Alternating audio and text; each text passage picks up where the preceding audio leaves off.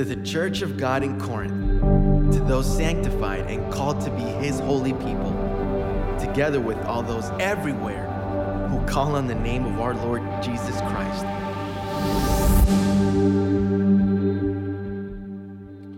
Well, good morning, Watermark. How are we doing today? All right. Hey, it's good to see you. I, uh, I am so excited for what the Lord has in store for us as we open up His Word again. Anytime we open up the Bible, I firmly believe we're opening up God's mouth. Anytime we gather together and study the Word of God, we should expect to hear from God. And so I hope that that's your expectation today. I want to start this morning just by sharing with you a goal that I have. My goal is to become the GOAT, the greatest of all time in the 41 year old age bracket of tennis in Richardson, Texas. Like, that's my goal. So I'm just letting you know, I'm declaring it now. If you're 41 in Richardson, I'm coming for you. That's all I'm going to say. But uh, my journey with tennis started at a really young age. My brother and I, growing up, we were obsessed with Andre Agassi. If you're not familiar with Andre Agassi, I'll put a picture on the screen. That was Andre. And uh, we loved Andre Agassi so much so that we bought his clothes. We still have his clothes. I went over to my brother's house yesterday to wear Andre Agassi's clothes. so I'm telling you, people, I have every intention of becoming the GOAT in the 41 year old age bracket of tennis in Richardson, Texas. There is only one problem, and here's the problem I can't hit a forehand. Like, I lost all hand eye coordination when I was in sixth grade. I still remember being at PE and I was like, oh, it's gone. Like, it, I tried to throw the ball to first, it didn't go to first. I was like, that's it. Hand eye doesn't work. And that shows itself in my forehand. And I have tried so hard to hit a good forehand. Like I've watched YouTube videos, I have gone to the courts and hit tried to hit the ball against that wall, just goes over the wall, but I've tried. Can't hit a forehand.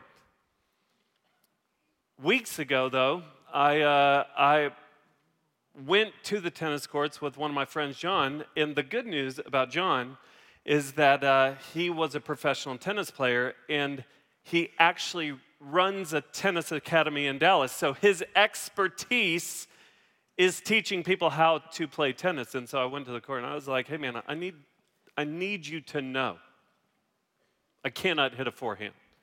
Like it's not possible. So he was like, well, let me just see what we're we're working with here. And so he began to hit me balls, and I began to hit the balls over the fence into the creek behind the tennis court. Mimosa Park, there's tennis balls in that creek. Those are mine. Actually, they're John's. I hit his tennis balls into the creek. And I was like, man, it's not possible.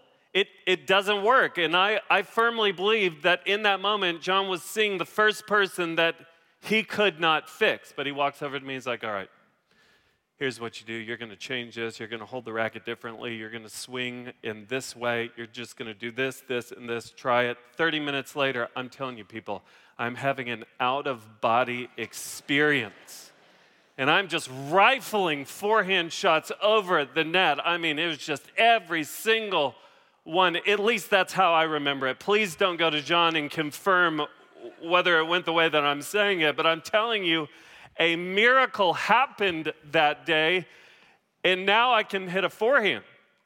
So that's all I wanted to tell you. We can pray and get out of here. I just wanted to share that.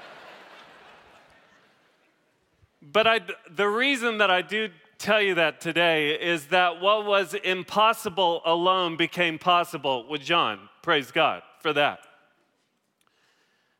But one of the reasons I share that with you is because here's the reality. I want to talk this morning about what how spiritual growth and spiritual maturity comes about. The many people in this room, if I were to ask you, what is your aim spiritually? Your desire is to grow in Christ. Your desire is to be a spiritually mature person, and that is a very good thing and that's a very noble thing. The question is, do you know how that happens? Because if you're not careful, you will believe the way to spiritual maturity is through spiritual activity.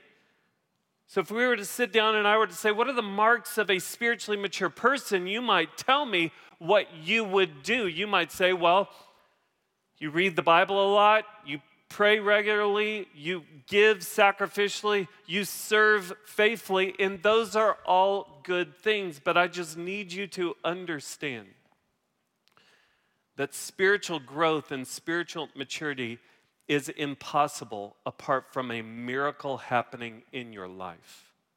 It is impossible.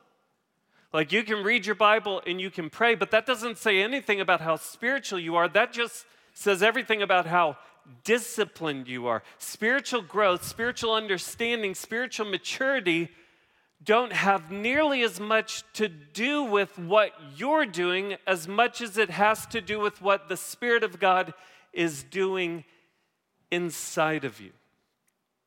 See, what is impossible alone, which is spiritual understanding and growth and maturity, is only possible by the miraculous work of the Holy Spirit in your life. If you were with us last week, what we established, the truth that we established was this uh, salvation is a miracle, period.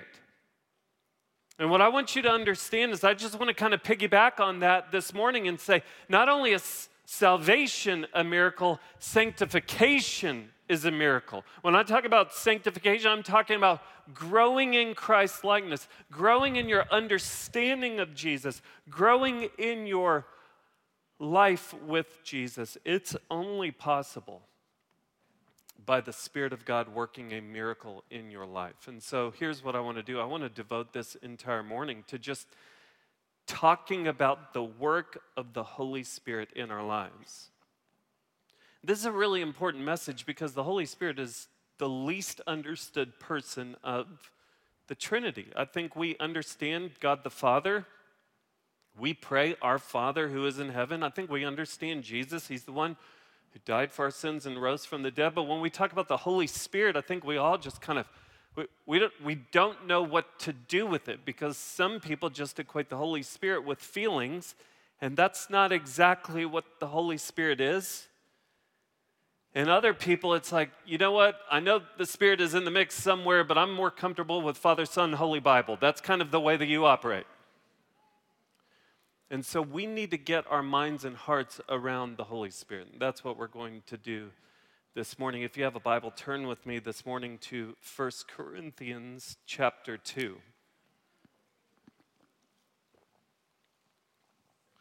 First Corinthians chapter 2 is where we're going to be. And what I hope you understand this morning is that spiritual growth and maturity is not nearly as much about spiritual activity as it is about spiritual availability. It's you making yourself available to the work of the Spirit in your life. Okay? We're going to walk through 1 Corinthians chapter 2. If this is the first time you've been with us in a while, we are walking verse by verse through the book of 1 Corinthians. And it's going to take us months to do, but there is something extremely sweet and rich about just opening up God's Word, reading it, understanding it, and applying it. Like this will never be opinion time at Watermark. Like we just want to be people who faithfully study the Word of God, understand the Word of God, and live out the Word of God. And so that's what you're jumping into. We're going to break chapter 2 down really, here's how we're going to talk about the Spirit. We're going to understand the realities of the Spirit, the result of the Spirit, and the right response to the Spirit. Let me read you the entire chapter. Here's what it says.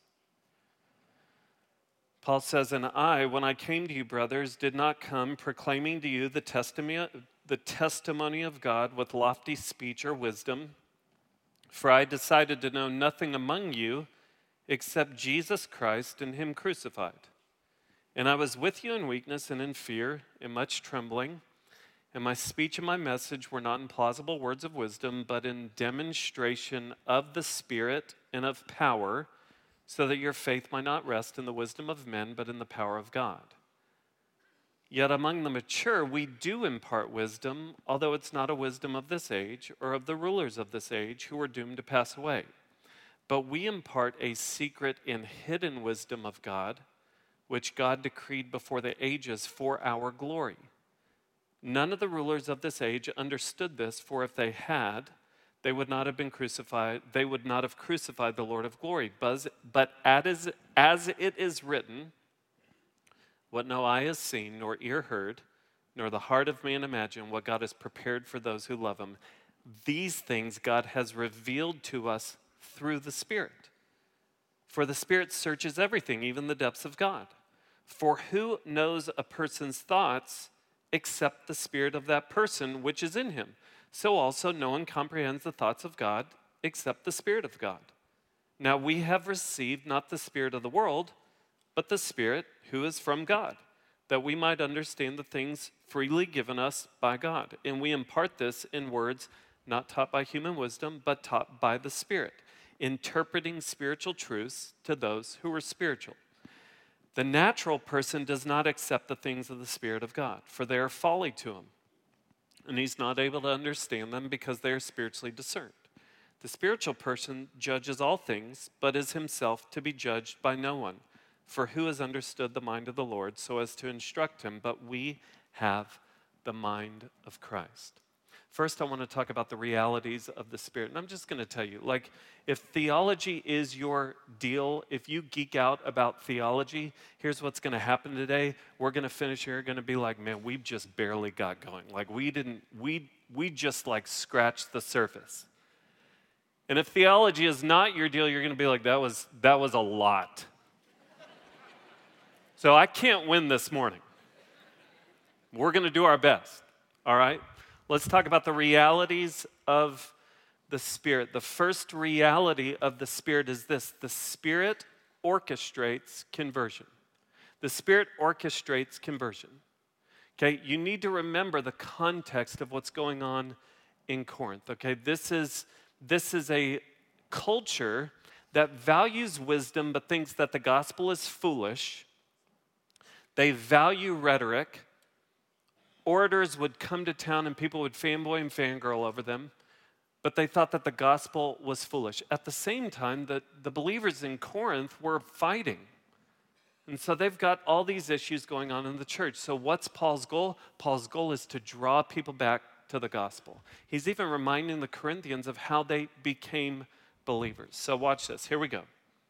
Verse 1, we're just going to go verse by verse here. Paul says, And I, when I came to you, brothers, did not come proclaiming to you the testimony of God. We'll find out what that is in the next verse. I didn't come proclaiming to you the testimony of God with lofty speech or wisdom, okay? So in Corinth, they placed a high value on human wisdom. Orators and philosophers uh, would come traveling to town People would drop what they were doing. They would go and pay money to these orders. They would fanboy and fangirl over them. And when these orders would come to town, their first trip to town was the most important one because that's where they would establish their reputation. So they would entertain dinner guests at the finest banquets, and the goal was to get people's applause.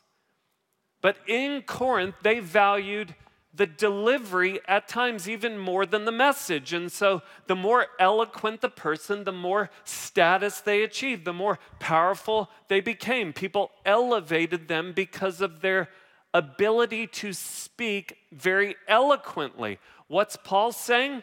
He's saying, I did the opposite. I did the opposite of what culture values. He says, I came proclaiming to you the testimony of God. I didn't come with lofty speech or wisdom. And then he says in verse 2 For I decided to know nothing among you except Jesus Christ and Him crucified. So that tells us what the testimony of God was that Paul was proclaiming. He was proclaiming the gospel that Jesus Christ was crucified for you and for me, for the sins of mankind. So here's what I want you to understand. In Corinth, um, they, they valued power and success. So if, if there was a path to being right with God, what would the path be? It would be through power and success. It would be about intelligence. It would be about your upbringing. It would be about your achievements and success. What's Paul's message? his message is contradictory in the eyes of Jews and Greeks. His message is Jesus Christ, the Messiah, the one that Jews were waiting for, the one that they believed would be a ruling, conquering king who would deliver them from the oppression of Rome. That Christ, that Messiah, was crucified. So that Messiah endured the most shameful form of punishment, punishment that was reserved solely for insurrectionists and slaves. So Paul's message is not a message of power, but of perceived weakness. The king who should have conquered was actually conquered. And Paul's point is salvation is found in no one but him. So, like, put what I'm telling you, put verse 1 and 2 together. Paul's saying, I didn't do anything right. Like, I didn't come with eloquent words. My, my delivery was very basic. My message wasn't one of power and success, it was a message of perceived weakness. So, what's the point? Like, um, nobody is, is uh, like taking pictures of Paul speaking and uh, posting to their story with fire emojis. Like, Paul isn't going viral here. And he doubles down on it in verse 3. He's like, and I was with you in weakness. Like he's he's building a point here. He's trying to get the Corinthians to remember how they got saved because his point is it shouldn't have happened. I did nothing right. Everything that society values, I did the opposite. I didn't speak well. My message was, was weak. When I was with you, I didn't come with power and status. I was with you in weakness. He says, and in fear and much trembling. He's not talking about his countenance before people, he's talking about his disposition before God. He's like, I, I came and my aim was to, to please God. And that was different because the rhetoricians that would come to town, their goal was to win applause for themselves. Paul's doing everything wrong. And yet, verse 4 and 5, what does he say? And in my speech and my message were not implausible words of wisdom, but in what? In demonstration of the Spirit and of power so that your faith might not rest. That word rest in the Greek, it means like to exist or to have its being. So that your faith might not exist in or because of the wisdom of man, but in the power of God. So, do, do you see the argument that Paul is building? He's just basically saying, Look, I did not give you a reason to value me. And yet you now follow Christ. Why? It's not because of anything I did. But when I came to you, my trust was in the Spirit of God to move through the powerful message that Jesus Christ was crucified on a cross for your sins and for mine. And when he went to that cross, he absorbed the wrath of God that was destined for us. And through faith in Jesus Christ, the punishment that was rightfully yours fell to Jesus Christ, so that now, through the resurrection of Christ and your faith in Christ, only love, acceptance, and approval comes to you. That's the gospel message. And Paul is saying, I put my trust in the Spirit of God to do a work through my message. And as I was speaking, the Spirit of God did a miraculous work in you. The Spirit of God moved in power, and you responded to a message that the rest of the world sees as foolish. And it was delivered to you in a way that people look at and says, that's basic. We're not following that guy. And yet you now follow Christ. See, I went through all that explanation just to show you the first reality of the Spirit is this the Spirit orchestrates conversion. Salvation is, in fact, it, it's a miracle. That the reason that you are a Christian, if you're a Christian, is because the Spirit of God convicted you of your sin, and then the Spirit of God regenerated you. That's a theological term that just basically means that the Spirit of God took you who were dead spiritually and made you alive. It's, it's the idea of being born again. So God gets the credit for your conversion. Conversion, just the idea that you came to faith in Jesus Christ. He gets all the credit. Like if you were to come up to me after the service and you were to say, hey, uh, TA, where were you? Where were you born? Wouldn't it throw you off if I was like, you know what? I decided to be born in Dallas. Wouldn't you be like, no, you really didn't? Like that, you, you don't get the credit for your birth. Carla Teak gets the credit for your birth. It's the same thing with your spiritual birth. You're not a Christian because you heard the gospel, it made sense to you, so you chose to believe it. You're a Christian because you heard the gospel, and as you were hearing it, the Spirit of God did a miraculous work inside of you so that you could understand it and respond to it. And some of you are sitting there this morning and you walked into this place spiritually dead. And God is speaking into your life. And something in you is realizing for the first time that you need Jesus. And you know what's happening?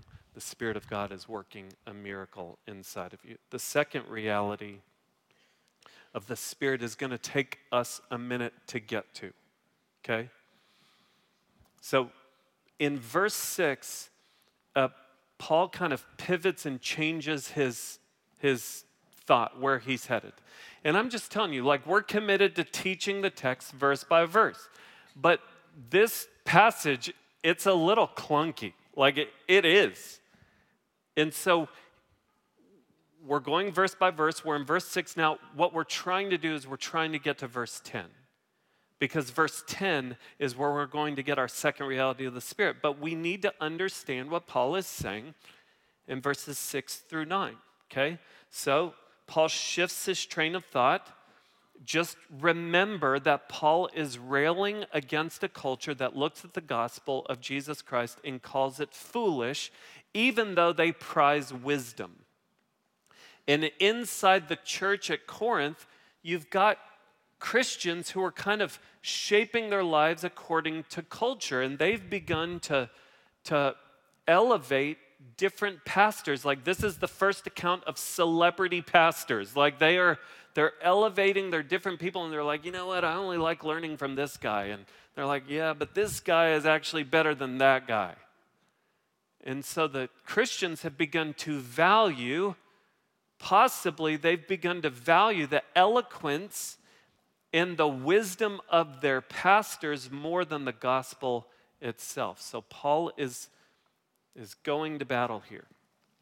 Here's what he says in verse 6. He says, Yet among the mature, that word mature, it's referring to anyone who has the Spirit of God inside of them. Yet among the mature, we do impart wisdom What's wisdom? What is Paul talking about?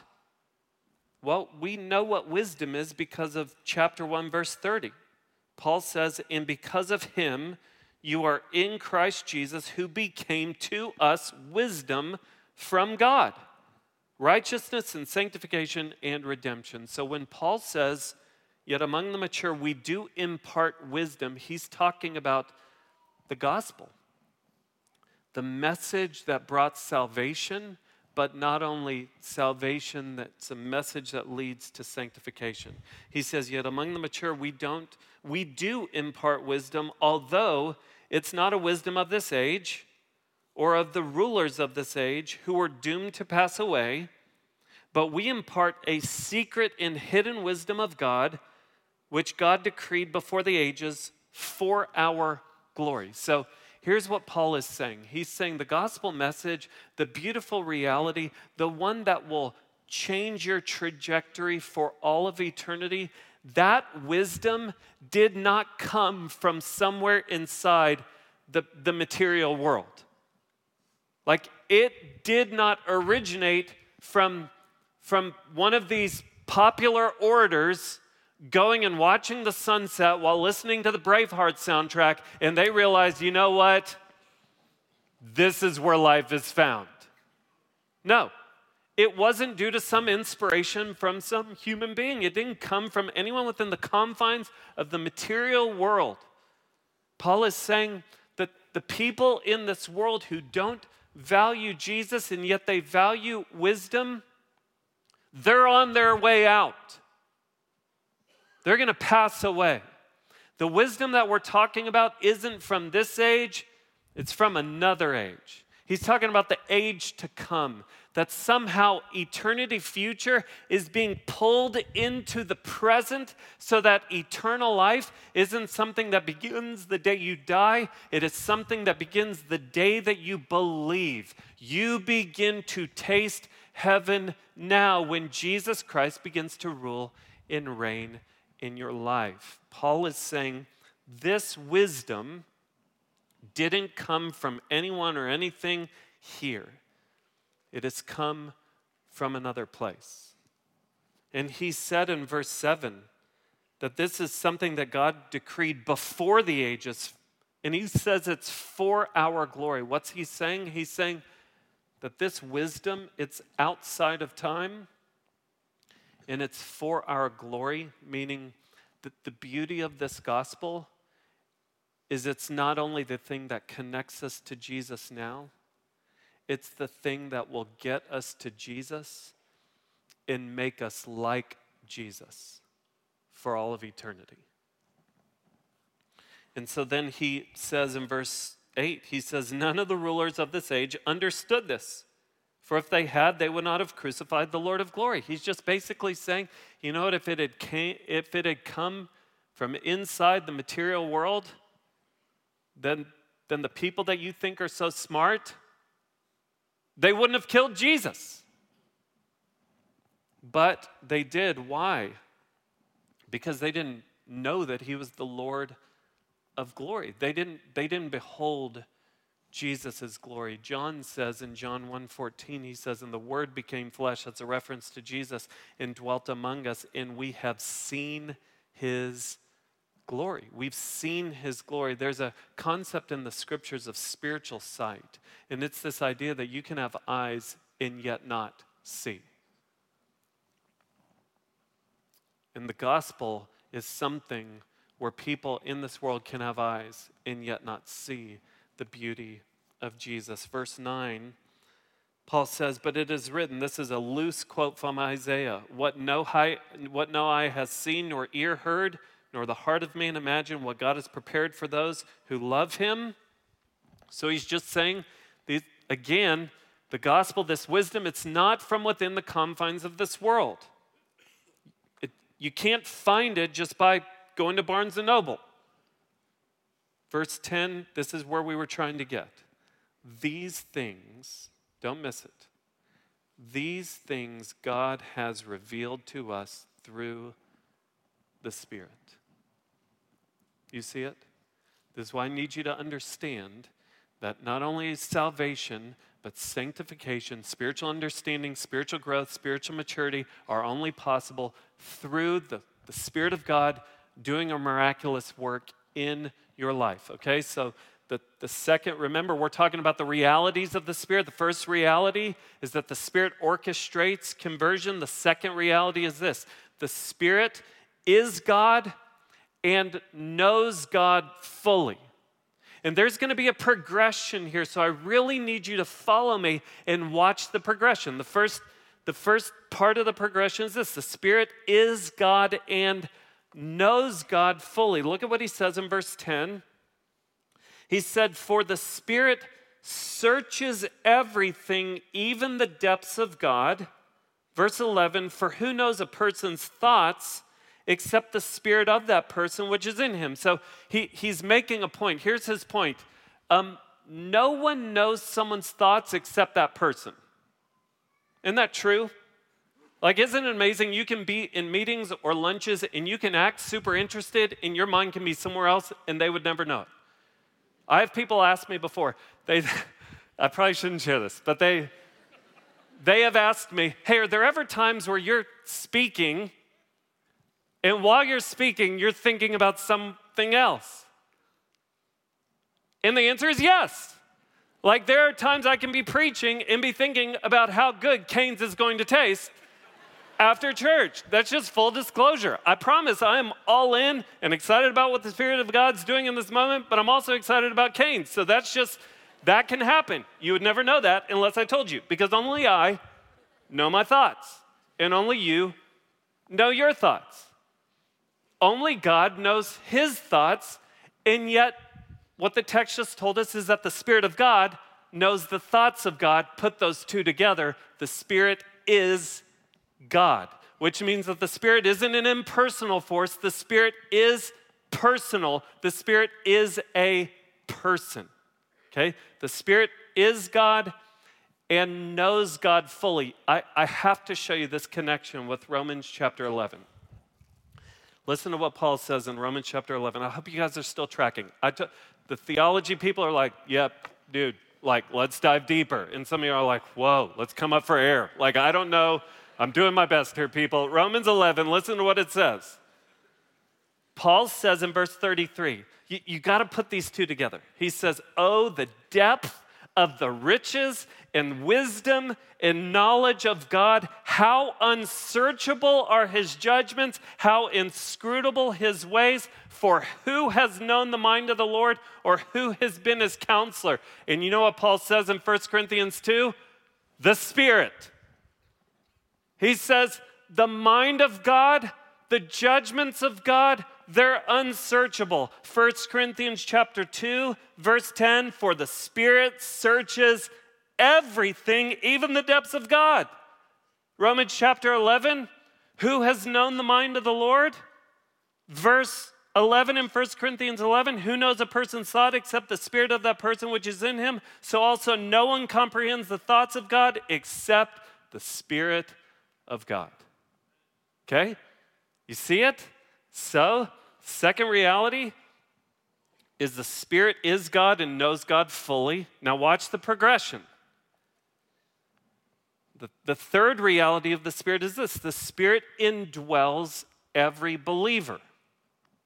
Verse 12 in chapter 2, Paul says, Now we have received not the Spirit of the world, but the Spirit who is from God.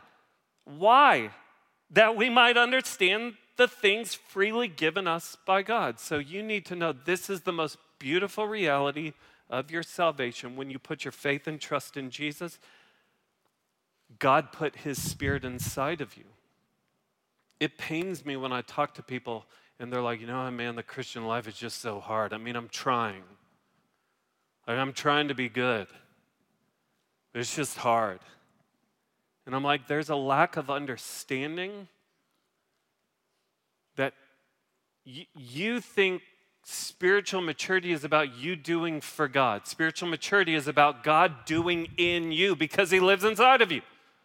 He has put his spirit inside of you. So just watch the progression. The spirit who, who is God and fully understands God actually lives inside of you. And because he lives inside of you, here's the fourth reality of the spirit the spirit cultivates understanding and application of spiritual truth. This is how spiritual growth and maturity happens. This is why it's a miracle, because you need the Spirit, and without the Spirit, it can't happen. Verse 12 We've received not the Spirit of the world, but the Spirit who is from God, that we might understand the things freely given us by God. In verse 13, Paul just kind of gets practical and says, This is kind of how it happens. This is hopefully what's happening right now at Watermark Community Church. He says, We impart this in words not taught by human wisdom, but taught by the Spirit interpreting or explaining spiritual truths to those who are spiritual. So, Paul is saying this is what should happen when we get together. Here's the hope of what's happening this morning. The hope is that I individually have gone and met with God, and the Spirit of God has taught me as I've studied for this passage. And now, as I speak, while I speak truth that has been given to me by God, by the power of His Spirit, at the same exact time that I'm speaking, the hope is that the Spirit of God would be working inside of you, giving you a mind to understand and receive and apply. That's how it happens. Okay? Verse 14, Paul says the natural person, the person who doesn't have the Spirit of God in him, doesn't accept the things of the Spirit of God, for they're folly to him. He's not able to understand them because they're spiritually discerned. Verse 15 the spiritual person judges all things, but himself to be judged by no one. All Paul is saying here is look, um, the, Christian life doesn't make sense to people who aren't Christians. Like, it makes no sense for someone to not have sex before marriage or to live with their significant other, to, to choose not to do that prior to marriage. It makes no sense unless you know Jesus. It makes no sense to not go on a business trip and do what people do on a business trip. It makes no sense for you to not do those things in, unless you know Jesus.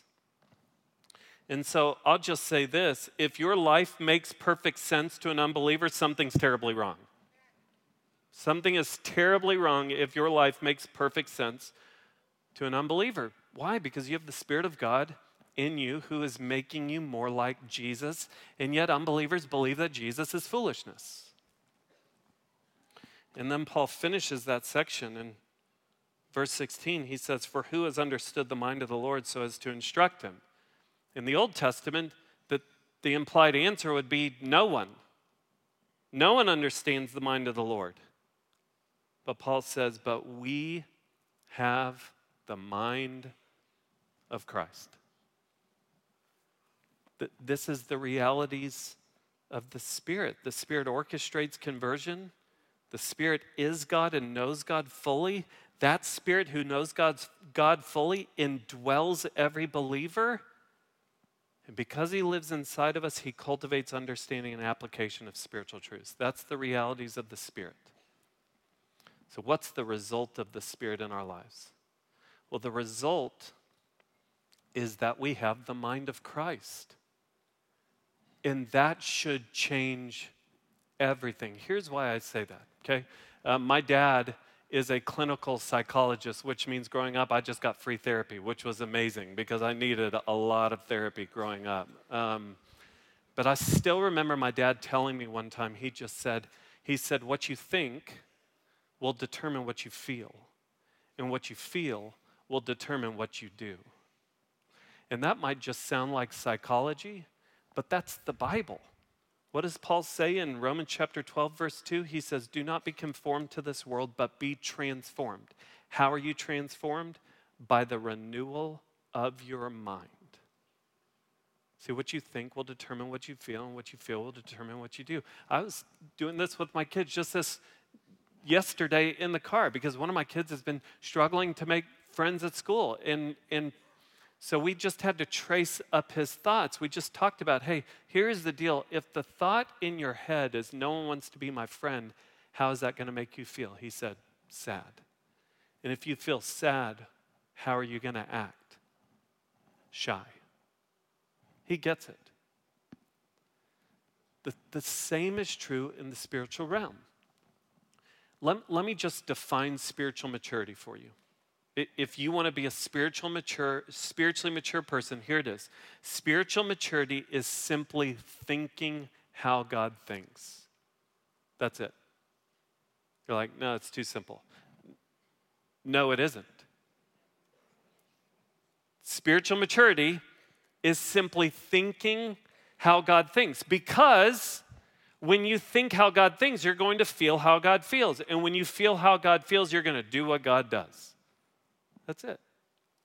So, look, if, if your marriage feels like it's on life support, then ask yourself this question What does God think about my spouse? Do, I'm not asking you, what does God think about what you think about your spouse? That's irrelevant. What does God think about your spouse? Well, he or she is created in the image of God. He or she was bought at a price. They're deeply loved by God. If you have a struggle with porn, ask yourself this question not, what does God think about me looking at porn? That's not the question. The question is, what does God think about the men or women that you're looking at? Well, he went to the cross for those people. Like, he created them in his image so that they have inherent dignity and worth. So to look at them just for your pleasure is to strip them of their dignity. And it changes the way that you think about things. That, that's the result of the Spirit. The result is that spiritual maturity is possible because you have the mind of Christ. And you can think like Christ. You just need to evaluate. Look at, look at the various areas of your life where there is sin and just trace it up to the initial thought. Because if there's sin in your life, it's simply because you've failed to realize that you have the mind of Christ and you're still trying to operate with the mind of the world. So, what's the right response to the Spirit? How do we respond to the fact that the Spirit who knows God lives inside of us? Let, let me just give you a few things. That number one, I want you to know that the goal isn't activity, it's, it's availability. The reason that I say that the goal isn't activity, the goal is availability, is because there are still days where I wake up and do spiritual activities, like I read my Bible and pray, and yet then I go throughout my day, and there's still ways where I look like I don't have the Spirit of God inside of me. Like yesterday, I was just too moody as a husband and as a dad. I'm an Enneagram 4, so moodiness is kind of my jam, but still, that's not an excuse. And I had to ask my wife's forgiveness, had to ask my kids' forgiveness, just because I was off yesterday. And yet I spent time reading my Bible yesterday morning. The goal is not activity, the goal is availability. So I just want to encourage you to do three things. And that feels like I'm giving you activities. Let me encourage you with three things. Number one, sit with Him. Sit with Him. You, you will be amazed at what God does in your life when you create space for Him to do a work inside of you. So sit with Him. Like, sit with His Word and read it because you can't know God's ways without knowing His Word. But then create the space for the Spirit of God to speak to your heart. Like, sit and listen. Like, as you read the word, just stop and sit and listen and allow the Spirit of God to speak to your heart. There's no point in connecting with God's word if you don't connect with God. How do you connect with God? By the power of His Spirit. Number two, ask of Him. So sit with Him. Number two, ask of him. What do I mean by ask of him? Here's what I mean ask him to show you where the gospel is not being applied in your life. Ask him where the gospel is not being applied in your life. Author James Wilhoit writes about the gospel not being a means of transportation, but a means of transformation. It isn't just about getting into heaven, it's about getting heaven into us. I love what he says. He says this he says, From personal brokenness and reflection, I've come to see that the gospel is not simply the door of faith, it must also be a compass I daily use to orient my life and a salve I apply for the healing of my soul. It's in returning again and again to the cross that we receive the grace that transforms us. He says the key to continual and deeper spiritual renewal and revival is the persistent rediscovery of the gospel. All our spiritual problems come from a failure to apply the gospel. This is true for us both as a community and as individuals. I'll just give you an example of what this looks like in my own life. Yesterday, I told you, wasn't my best day. And as I was talking to my boys in the car about fears that they might have in their heart, what I realized is I had a fear in my heart. Do you know what my fear was? And this is just me being honest. My fear was that I was behind on my preparation for this message. And so there was a fear in me that the message wasn't going to be good enough for you. And so you wouldn't truly like me. I'm just being honest. I don't say that so you'll come up afterward and be like, we love you. Don't do that. It's not what I'm telling you. What was the problem? The problem was I was failing to apply the gospel. I was actually operating like an orphan who has to seek out love and acceptance. The reality is, because of Christ's cross, I've been made a child of God. So, love and acceptance isn't something I have to chase, it's something I just have to enjoy. And I failed to realize that yesterday. And when I came back to that reality, it changed everything. Sit with Him, ask of Him, and surrender to Him. Surrender to Him. I'll explain it this way you have to evaluate do you expect the Spirit of God to rent or own in your life? You might know what it's like to rent. We're renting right now, and we love our landlords. They go to Watermark. If you're listening right now, we love you. But renting's different than owning because you don't have any control over what the house looks like. So there's some wallpaper that isn't our preference. There's a wall that divides the, the living room from the dining room, and if we had our way, man, I'd just get a sledgehammer and take that wall out, but I haven't. It's not my house. We moved in and we've, we've done with the house what we can do, knowing that it belongs to someone else. But we've owned. And my wife has watched enough HGTV to make that house her own. And so you're either going to hear today that the Spirit of God lives inside of you, and you're going to be like, you know what? I'm glad you're in me, but don't tinker with too much stuff. I kind of like the way that things are.